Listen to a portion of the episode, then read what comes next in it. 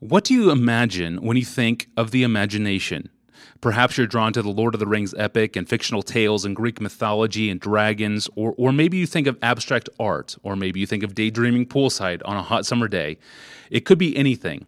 But traditionally, the imagination has been carved off and relegated to categories of fiction and mythology and make believe, things that are interesting and entertaining, but not really true or significant. But in post Christian America, the role of the imagination has come to the foreground increasingly by serious theologians who argue that in order for the church to do thoughtful theology today, or to engage in serious cultural dialogue, the church must reclaim the imagination's power to communicate truth. In short, I will call this the nonfiction imagination something I began exploring a few years back when I was writing my first book and wrestling with the many ways the book of Revelation uses imaginative scenes like red dragons and multi headed beasts to communicate reality. And in the coming months on the Authors on the Line podcast, I want to look at this nonfiction imagination from a few different angles, and one of those angles is the metaphor. Metaphors can carry an infinite weight of meaning. For example, when the Bible reveals that Christ is a lamb, it tells us that Christ is both a lamb and is not a lamb at the same time.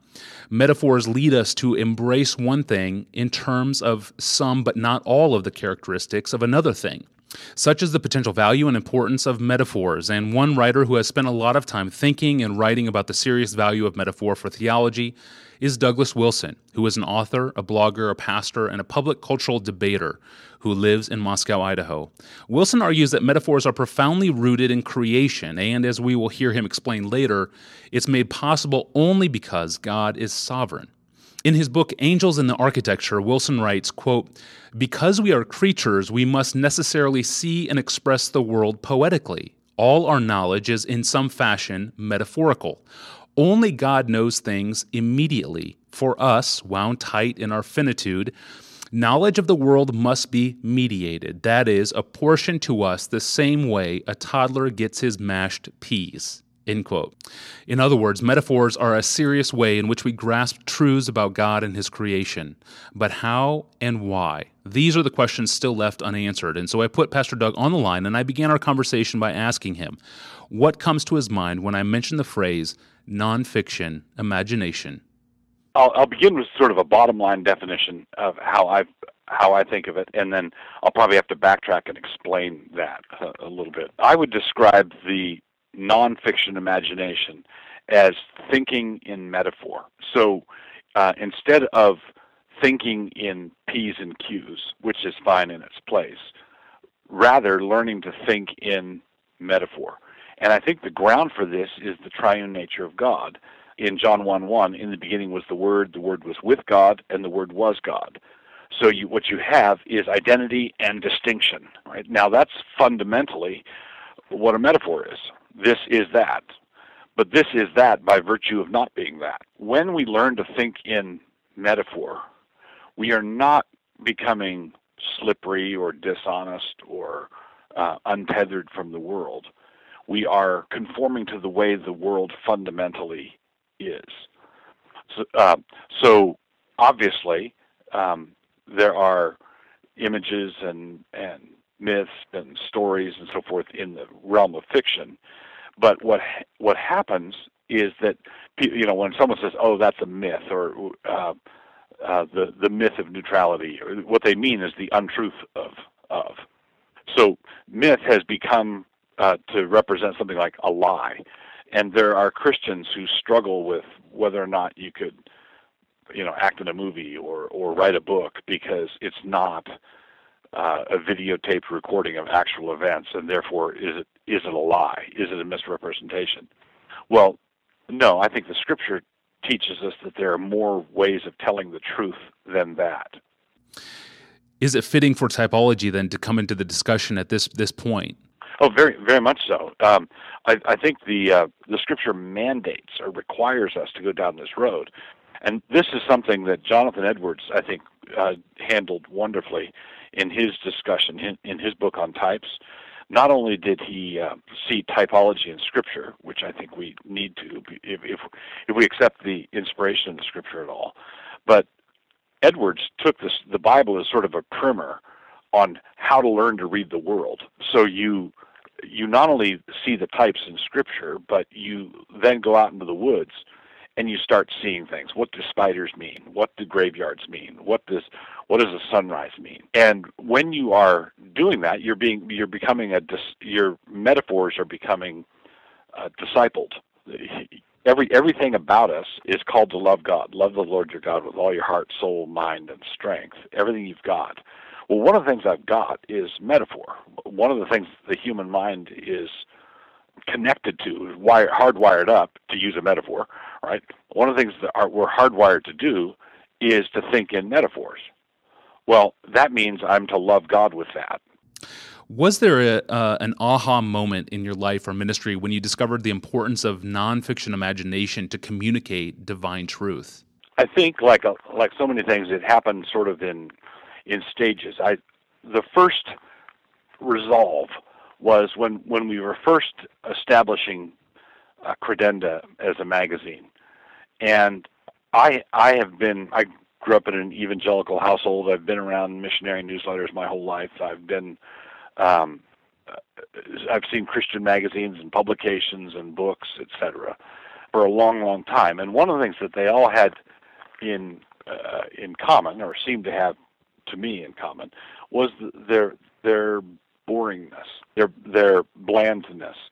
So you've you've got in the uh, in the acceptable world of evangelical Christian discourse, you have the bland leading the bland, if we could speak that way. And when we were writing, when we were first setting out with Credenda, it was this was sort of a a, a central resolve, and I didn't. I don't think I quite knew how to do it or what we needed to do, but I think that led to what we're talking about now. Uh, and and that is, I wanted our we I wanted to write about these things, theology and doctrine and history and culture, in a way that was engaging and interesting, not boring. It might be in, it might be infuriating, or it might be exasperating, or you you might um, be tearing your hair out, but you don't want to put it down. Uh, so there were, uh, you know, I think of authors like uh, G.K. Chesterton. You know, he he edifies me even while he's exasperating me. So if I'm differing with him, I'm still delighting in him. Uh, and and I wanted prose like that. I wanted something that that would engage people that in that way. And of course, the appeal to Chesterton uh, sort of is a signpost.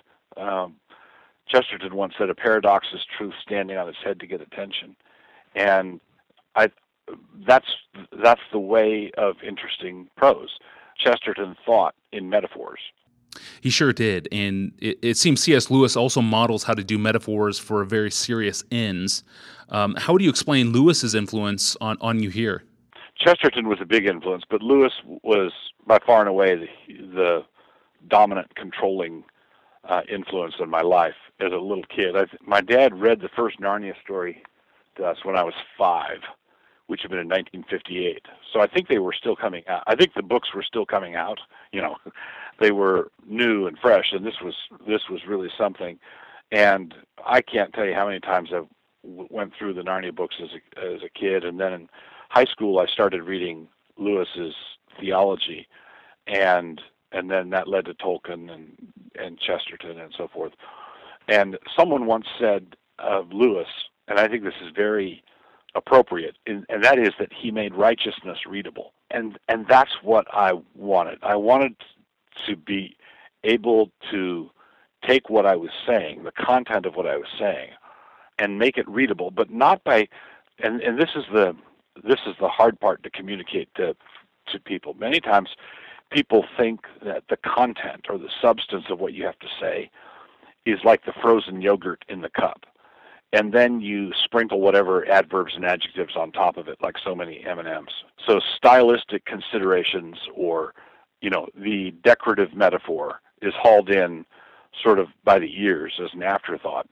And and but you've got you're okay because your cup is full of frozen yogurt. You know, you've got the you've got the substance there.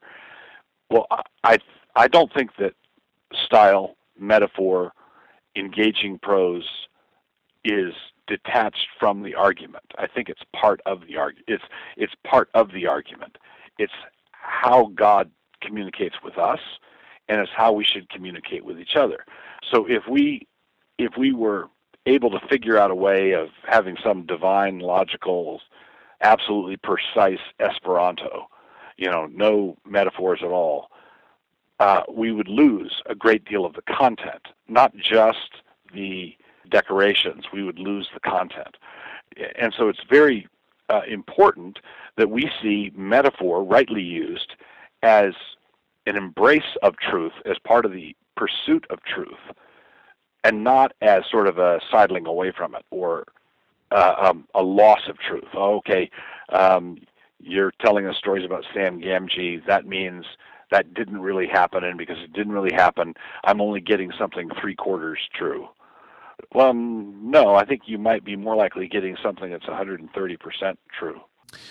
I, I want to press in on this point because metaphors are not added like sprinkles to the top of prose, like you said. I mean, metaphors are more deeply rooted in the very process of logic. Explain this from your own testimony. Uh, where do the metaphors that you use come from? At what stage in your mind do you begin thinking metaphorically?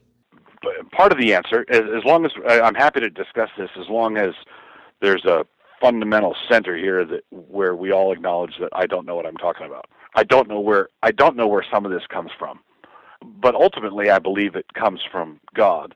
Uh, there's a great line that John Bunyan uses at the beginning of Pilgrim's Progress. He has a little poem that he has there, and there's a great line in there where he says, "And as I pulled, it came." I, I think that that is a great description of the creative uh, of the creative process. So sometimes a metaphor will come. You know, I'm just drifting uh, off to sleep or or or waking up. I'm in that that, that weird gray zone between sleep and wakefulness, and and a connection will occur to me. Sometimes this is going to sound funny. I get I get uh, metaphors or plays on words from typos or or from uh, typos or autocorrect. Uh, you know, I'll start typing something and it's the wrong thing, and then I say, "But wait, I could do something with that." Uh, so there are th- there are serendipitous things like that. But the fundamental thing is, if someone said yes, but do they come at the same rate that they used to when you were 18 or 25? No, it, it my brain is more teeming with them now than than they than I was as a young man, and uh, the reason for that is I believe that this is the sort of thing where you have to prime the you have to prime the pump. Uh, it's the reverse of the garbage in, garbage out, uh, the GIGO principle: garbage in, garbage out. Okay, Meta- metaphor in, metaphor out. So if you if you are steeped in Scripture, if you, and going back to Bunyan, I think Spurgeon said of Bunyan that if you pricked him anywhere, his blood would run bibline. He would bleed Bible verses. Well, if you're steeped in Scripture, and not just as uh, your your spiritual granola bar for the day, you're, you're reading the Bible, and you're reading the Bible as sort of a literary glory. God knows how to write. All right. Now the pro- the problem is conservative Christians have become suspicious over the years, and for some good reason, of all Bible as lit courses. You know, they think they think uh, they think of those courses at at a secular university as taught by an apostate alcoholic Methodist pastor, right? Who uh, the literary values of the Bible is the only thing he's got left from the Bible, and so we, we've got our guard up against that. But if you look at some of the good work that's done by people like Leland Ryken and other other folks who who point to the rich tapestry of literary devices and and I think God uses, uh, there's no reason why a believer can't come to these things and and learn from it, take from it.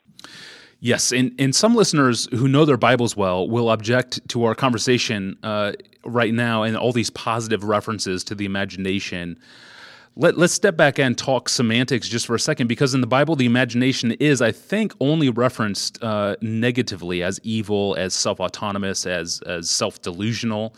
Uh, I'm, I'm, thinking of texts like Genesis 6 5, Romans 121, Acts 17 29, etc. So there's an evil imagination, which seems to be some replacement for the truth, and what appears to be a healthy imagination. Uh, how would you explain the difference between a godless imagination and a godly imagination? I, I would say that the difference has to do with whether it's tethered to the word and to the world. Okay, so um, it's the difference between a dream and a daydream. So if I'm a if I'm uh, Joseph and I dream of, or I'm talking to Pharaoh who's dreamed about seven skinny cows and seven fat cows. That's not untethered from the world. That's that's tethered to the world. That's connected to the world. It's a it's a dream. Now some pizza dreams are un- completely untethered, um, but the, but we don't bank on them. We don't do anything with them. If you're a junior high boy given over to daydreams, and you went and talked to your father about it, is there anything wrong with spending three hours thinking about saving the world? You know, uh, and having all the girls adore me. Is there is there anything wrong with that? And a wise father would say, yes, there's something wrong with it. Is and that is that it's untethered from the word and it's untethered from the world, but it, but it's not untethered from you. So the the fundamental tether, the fundamental tie there is it's egoism. I'm I'm the hero, and I'm the necessary axiomatic a priori hero. But if I'm imagining in line with the way the word teaches, and I'm imagining in line with um, uh, the way the world actually is, I can imagine how my wife will respond if I pick up flowers on the way home. I, sh- I should imagine that, and I should I should imagine that on the basis of past experience, on the basis of knowledge of how the how the world works, what the Bible teaches, and you know all of those things. But that kind of imagination is not untethered; it's absolutely tethered it seems like with the rise of postmodernism and culture, we tend to talk a lot about Christian worldview. How does how does Christian worldview relate to the Christian imagination? Are they overlapping? Do they work together? Are they essentially the same thing or, or different? How how would you explain that? Yeah, um, one of the first things that you should notice about it is, and and I, I am not speaking. I'm going to use uh, short some shorthand here, but I'm not doing this as sort of a sectarian partisan or anything. But one of the first things we should notice is that having a robust Christian worldview that would allow us to to sort of fully embrace or grasp or pursue the value of metaphor and the value of thinking of, of the world imaginatively, whether it's fiction or nonfiction, whether it's prose or poetry or you know whatever, is that this requires a robust doctrine of God's sovereignty. Um, I, I think Calvinism is necessary. Now, it may be uh, it may be informal, like, like most most Christians are Calvinists when they pray. You know, so it may not be it may not be confessional. It may not be the Westminster Confession of Faith or anything like that. But it you have to have a strong doctrine of God in everything. This over here can be connected to that over there because there is a point of connection somewhere. But you know, I can I can trace this out or I can find connections because I'm thinking God's thoughts after him. There's not there's nothing that I see that hasn't been seen before. There's nothing that I just stumble across that hasn't been uh, known before. So it's possible, since all of these things have a common designer, a common God, a common Lord, and I, I, I find this over here and that over there, and you know chocolate and peanut butter, and I put them together, and it's a stroke of genius. Whoa! You know, look at this but God was already there. Okay, now in the marketplace of ideas, we we are up against um, Christians today are up against um, basically modernism and postmodernism as sort of the two great giants of the that need to be slain. Modernism, uh, modernism and postmodernism, ironically, agree on one central tenet, and that is that metaphor is meaningless. Okay, they they agree that metaphor is meaningless. The modernists say, therefore, since we're on a hunt for meaning, we're going to go find it somewhere else. We're going to find it in the formula or in math or theoretical physics. So you have a deep suspicion of the humanities. It's just entertainment. It, it's nothing.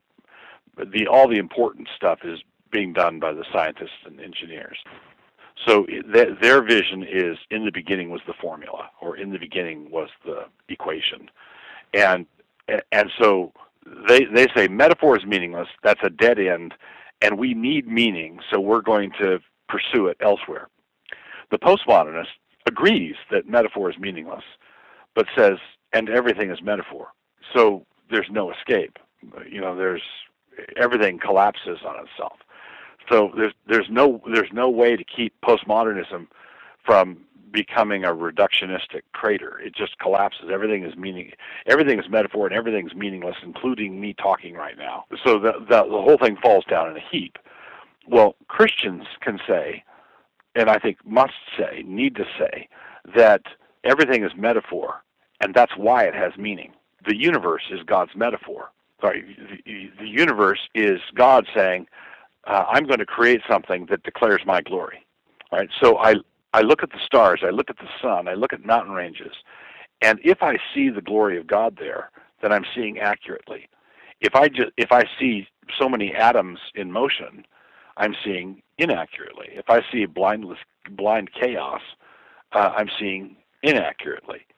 So so God says the heavens declare the glory of God. All of this God's divine nature is clearly seen through what has been made well, how can I look at that which is not God and see God? That that's that's fundamentally metaphor.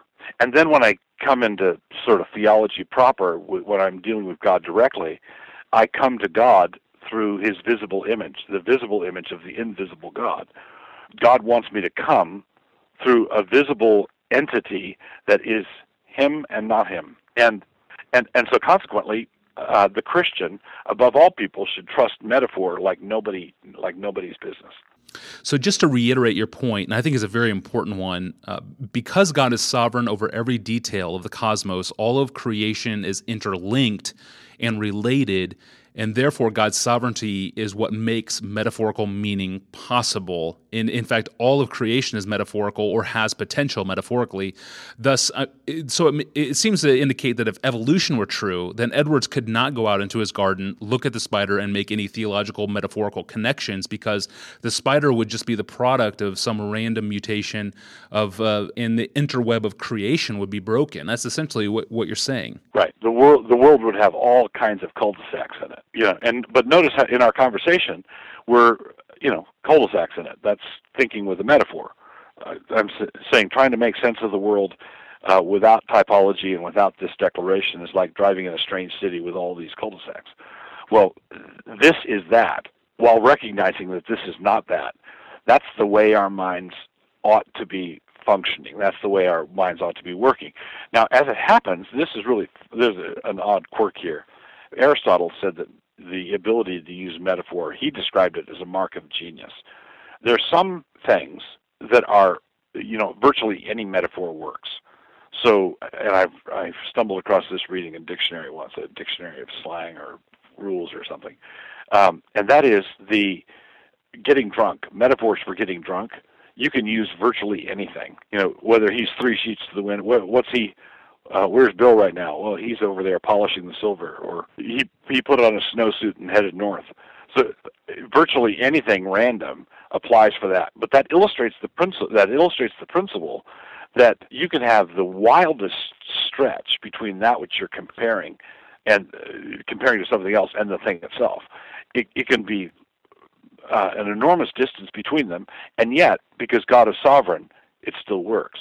I want to talk about metaphors in public dialogue. I mean, you're known for some high profile public debates over atheism and a series of debates you did with the late Christopher Hitchens. And most recently, you debated Andrew Sullivan over homosexuality. How does metaphor come into play when you, as a Christian, are engaged in these types of cultural debates, and particularly in your most recent debate on homosexuality? Well, uh, I, this is the way I would bring it in. Uh, I would say that the collapse of um, of the American the, the American mind or the, the American public center away from the heterosexual norm is clearly a collapse of imagination. A man who marries a man or a woman who wear, marries a woman is marrying someone just like them. A man who marries a woman is is entering terrifying alien territory. Here's someone who is utterly unlike me, and yet and this goes back to the whole metaphor. She goes with me. She fits with me. So when Adam names the animals, he sees that they all have pairs. They all have mates. And but there's no one suitable for him among the animals. You know, there's there's no one who's unlike me in the like me way. The the elephant is not like me, and the baboon is not like me, and the snake is not like me, but they're not like me in the not like me way all of them, I've got I look at them and I see a male and a female, and and the female is not like the male, but he's it, she's not like the male in a way that still goes with that, right?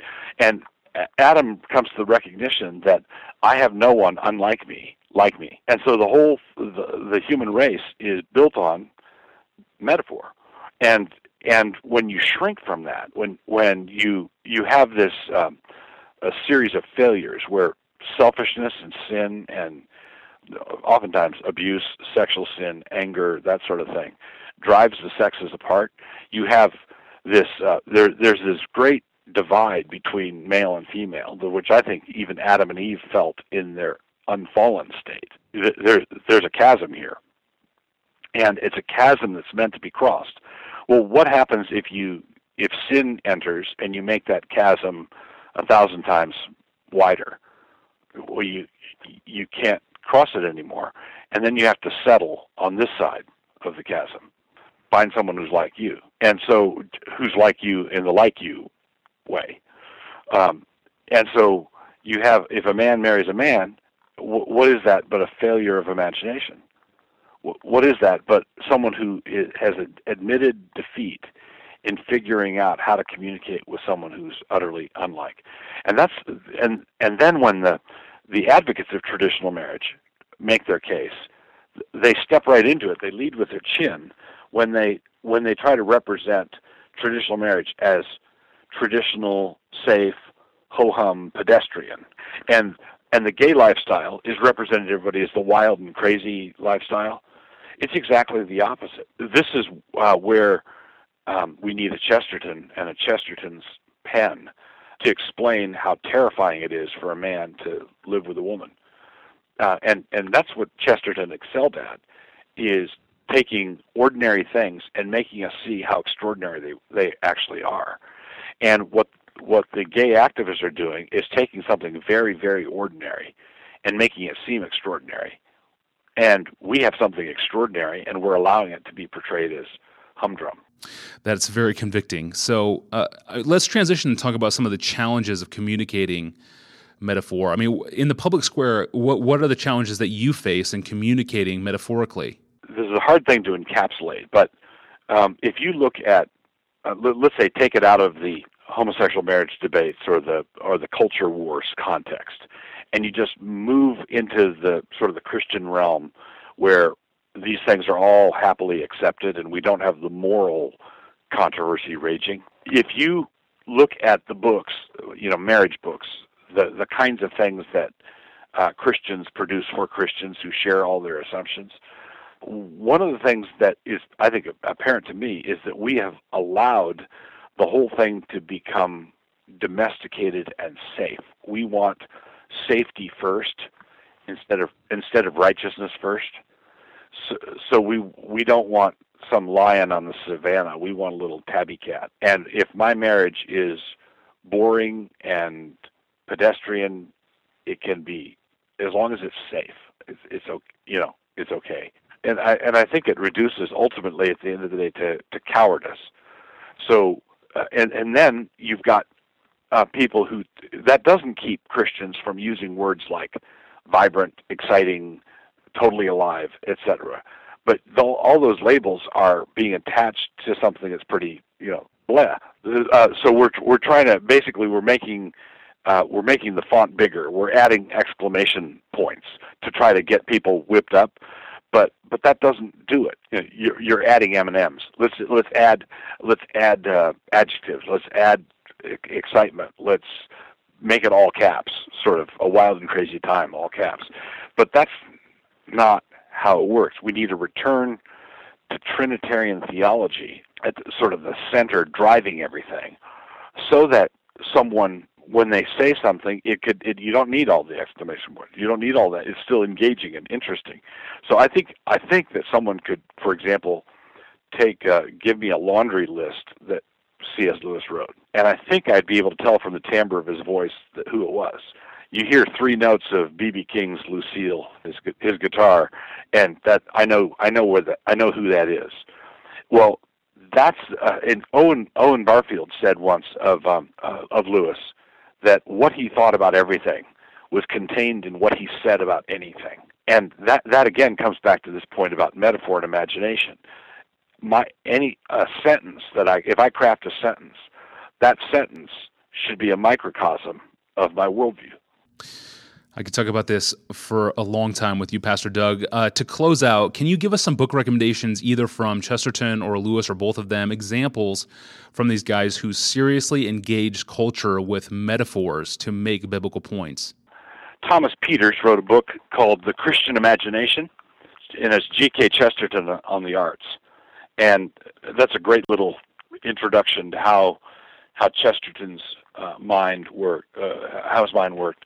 Another one would be uh, Brave New Family by Chesterton himself, which which is a good example of someone writing a century ago on issues that still afflict us, and you see how far-sighted he was. You know how um, how clearly he saw what was what was going on. So, um, Brave New Family. I would I would say um, there are some small books by Lewis, uh, The Weight of Glory uh, collections of essays. So uh, a number of his things on wordcraft and writing and imagination are in uh, books like uh, Of Other Worlds or uh, there's um, Fern Seed and Elephant, The Weight of Glory, The World's Last Night, uh, God in the Dock, Christian Reflections. I found them to be very valuable. Um, and then he his book length treatment of a lot of these things is Experiment in Criticism, where uh, Lewis discusses what makes a what makes a book good. That was Douglas Wilson from his office in Moscow, Idaho. Doug is the author of several books, and whether or not you agree with all the individual metaphors he uses in his writings, it is clear that Wilson is an author whose books are loaded with examples of how to use striking metaphors to communicate meaning. And pastors and writers who are interested in learning more from Wilson on the tricks of finding and storing and using metaphors will be helped by chapter 7 of his book, Wordsmithy Hot Tips for the Writing Life. Thank you for listening to this episode of the Authors on podcast. This free podcast is supported, produced, and distributed by Desiring God in Minneapolis, and you can subscribe and find a full archive of episodes by searching for Authors on the Line in the iTunes Store or watch for new episodes online at desiringgod.org forward slash blog. I'm your host, Tony Reinke. Thanks for listening.